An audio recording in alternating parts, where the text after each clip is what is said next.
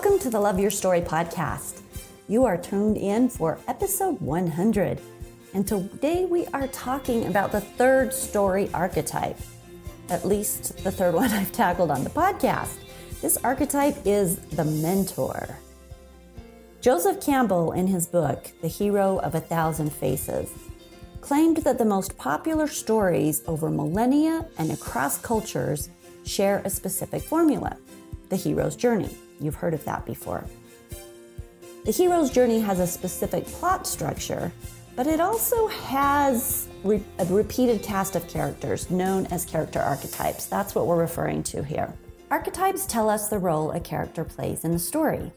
For instance, the hero is one of the archetypes. The threshold guardian that we talked about in episode 72, that's another type. And the herald that we talked about in episode 93 is yet another example. The archetype we're talking about today, as I mentioned, is the mentor. And you'll want to tune in today because nobody does this thing called life on their own. We need each other. It's why the mentor is such an important archetype in the story formula and thus in the stories of our lives. Today, we're going to start a discussion about those special people who show up at the crossroads for us, about the wise who give us sage advice, about the moments those mentors gift us with the perfect magic elixir we need in the moment, and about how we also play that most important role in the lives of the people in our story and other people's stories. We are often the mentor as well.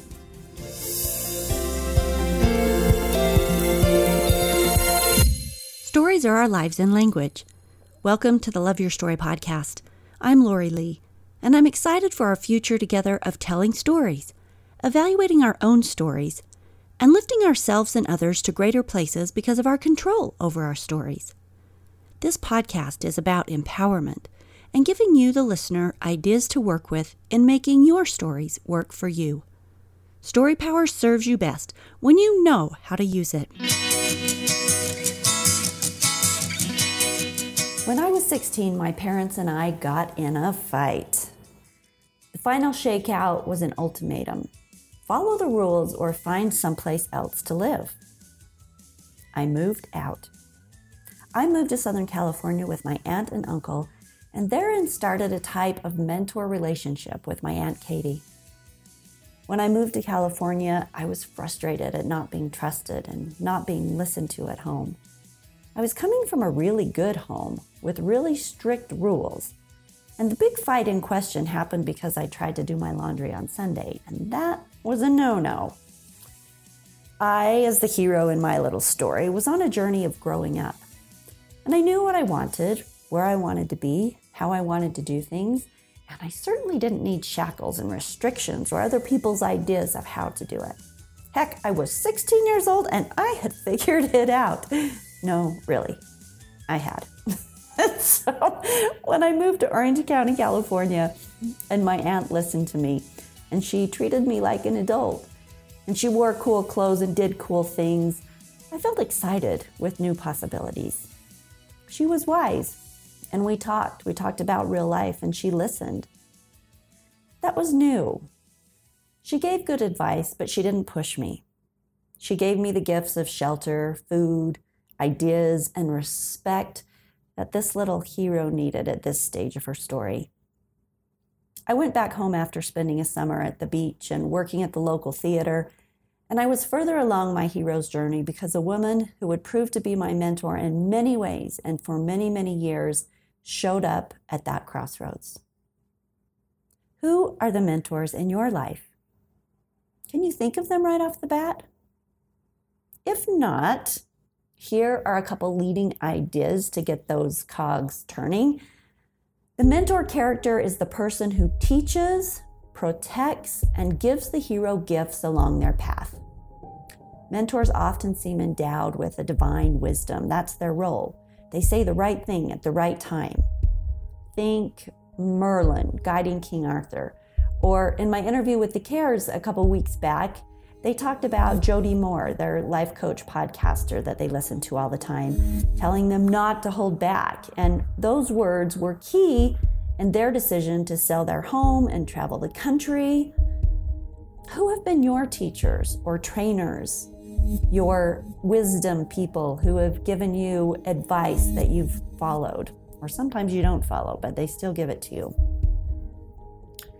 Another primary function of a mentor is as a donor or provider, one who temporarily provides the hero with some type of gift a magic weapon, a clue, medicine, food, advice, a key. In the Hunger Games, for example, Haymitch, he played the mentor role, bringing Katniss the silver pods that would parachute down with the gifts she needed at the time.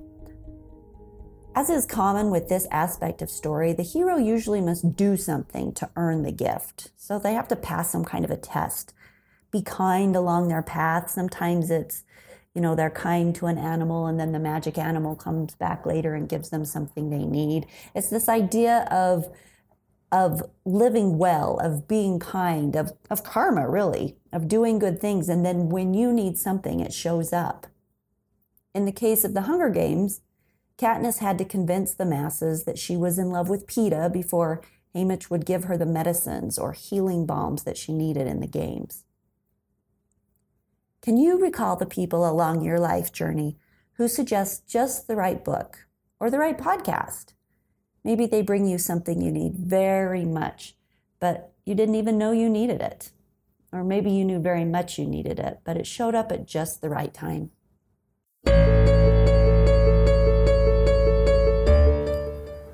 Last week, as an example, my neighbor came over to see what the big mess on my lawn was about. I told him the story that I've mentioned to you guys in a couple of previous podcasts. It's stretched on for a few weeks now.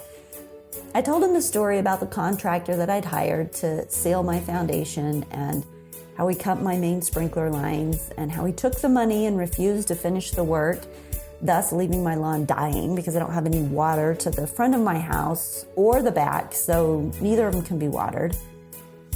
And my neighbor looked at me and he said, That's what I do, you know. I've worked with sprinkler systems for 25 years. Let me take a look at it.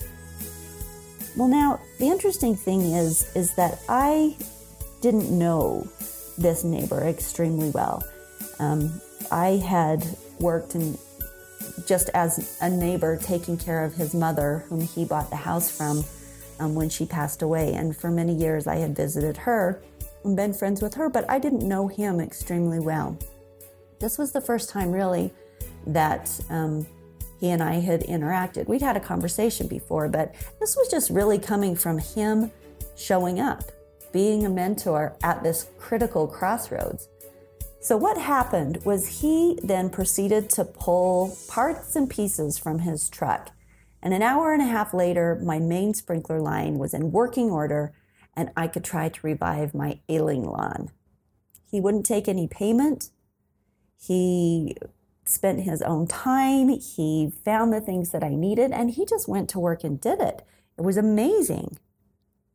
Now, that's a mentor. He came, He provided a gift I dearly needed, and He relieved an anxiety that had me totally held up on this part of my path for weeks.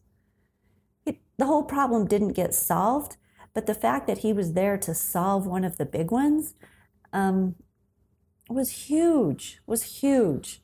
My gratitude to Him then and now is just so significant. So grateful for Him for good hearts, for people that show up when you need them.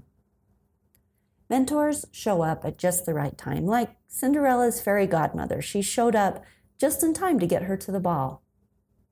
A few weeks back, um, in my interview with Mark Shurtleff, he talked about a time that things got really bad for him. That moment when he was thinking about ending it all, jumping into a subway train, that just at that moment, a dear friend called and really ended up saving his life. Thank God for the people listening to the promptings and the intuitions to make a call, to show up, to reach out. Those are the mentors in our stories. One of the reasons I think this topic merits a discussion is because those mentors who show up and give us insight, who gift us with just what we need in the moment, who help us overcome fear and anxiety in our places of struggle. These are the magic folks. These are our fairy godfathers and fairy godmothers. These are the people who deserve a thank you note, a hug, a dinner, an acknowledgement at the very least. If you're behind in sharing your gratitude with the mentors in your life, let me launch your challenge for the week. Make a list of all the mentors you can remember who have inspired, gifted, guided, and showed up for you. And let them know the difference they have made for you. Let them know how much they mean and meant. You can never give too much appreciation, and no one deserves it more than those people who light our path so that we can move forward. Those people with the magic words. Another role of the mentor is to motivate the hero along their path. Who motivates you? Who helps you overcome your fear of moving forward into whatever life adventure awaits? Has anyone had to kick you in the butt? throw you in the pool of life, push you a little to get you out of your fear space or out of your stubborn space or your self doubt space, that's a mentor. Have you seen the movie Forever Strong? The rugby coach guiding the delinquent high schooler. Another great movie. If you haven't seen it, I totally recommend it. It's basically about a champion high school rugby team that succeeds because their coach is about guiding them by the highest principles not only in the game, but also in their lives.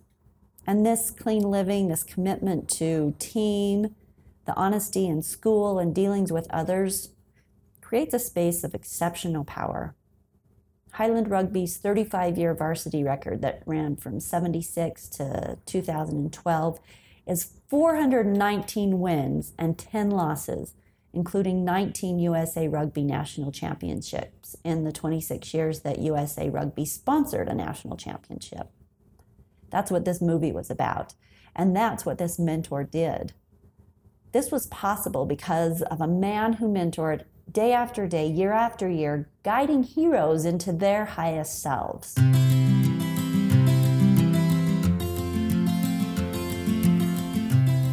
Another role of the mentor is to teach specific skills.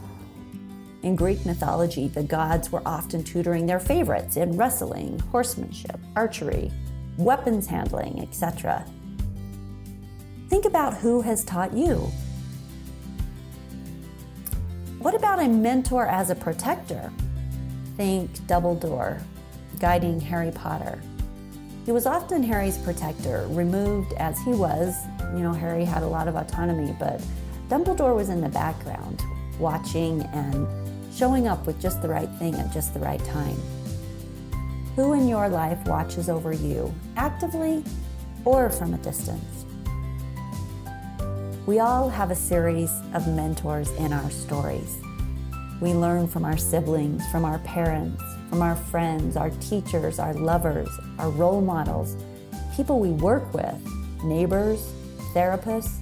It could be anyone. In fact, sometimes the mentor role is filled by someone who is young. It's not always the old and wise. Sometimes it's the young who, in their innocence, have great wisdom. Or by someone who has made the big mistakes so others can learn what not to do. Mentors come in in lots of shapes and sizes, and they play a number of roles, as we've been discussing.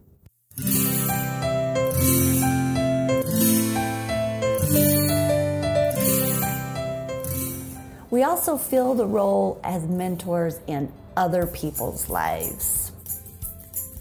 We serve as parent, as teacher. We love and we listen to the spirit or intuition, whatever you want to call it, that guides you to be in the right places at the right time for someone else. Do you want to be the one at the crossroads handing out the magic elixir just when it's needed most? Do you want to share wisdom, teach, guide? Do you want to protect, donate, walk with someone down their yellow brick road? Guess what? You already do that. But there's no harm in paying closer attention to your intuition, to the spirit that prompts you to do something unexpected. There's great good in looking for ways to lift and protect each other and being actively aware of how to do that.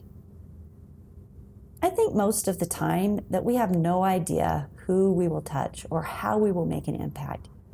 It just comes down to caring and listening, using your gifts and talents, and then things just come together. There is something about the magic of our life stories, and maybe the orchestration of angels a little bit, that somehow the right things, the right ideas, the right books, the right people, and the right magic elixir finds its way to us. And sometimes we are the tool that does that. When we're listening, when we're responding, when we're loving.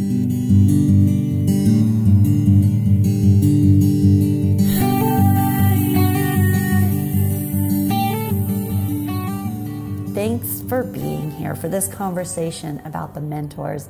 And thanks for being the mentors you are out in your world.